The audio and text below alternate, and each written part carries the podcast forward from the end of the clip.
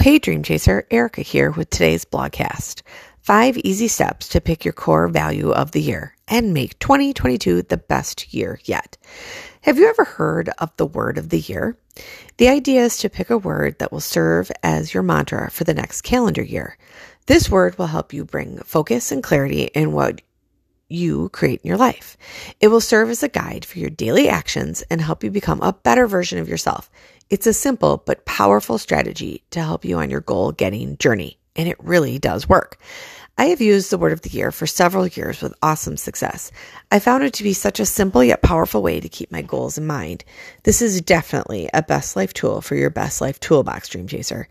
As I was getting my 2022 goal setting going, I had an idea to make this strategy even more powerful. Instead of a word of the year, select a core value of the year.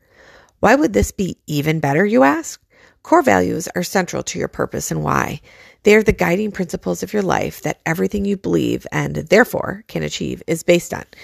Aligning your core values with your goals is a crucial step to not only living your best life, but also finding your purpose. Selecting a core value for your word of the year might just be the difference maker. Here are 5 easy steps to selecting your core value of the year. Step 1, take a moment to reflect on the past year. Consider questions such as, what would I like more of in my life? What would I like less of in my life?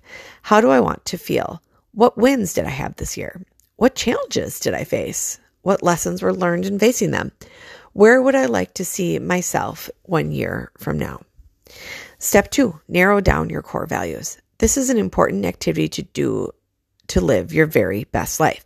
If you have already done this, pull out your top 5 core values. If you have not, grab the SoulShine Life Connections Dream Chaser core values list at findyoursoulshine.com in our resources section. Go through this list until you have 3 to 5 core values remaining. Step 3, visualize. Think about your reflections and what you would like to accomplish for the upcoming year. Meditation can be helpful in this process. Consider your 3 to 5 core values. Which one pops out as aligning with what you want from this year? Which one elicits strong emotions from you? That's your core value of the year. Step 4, commit to your word and the process.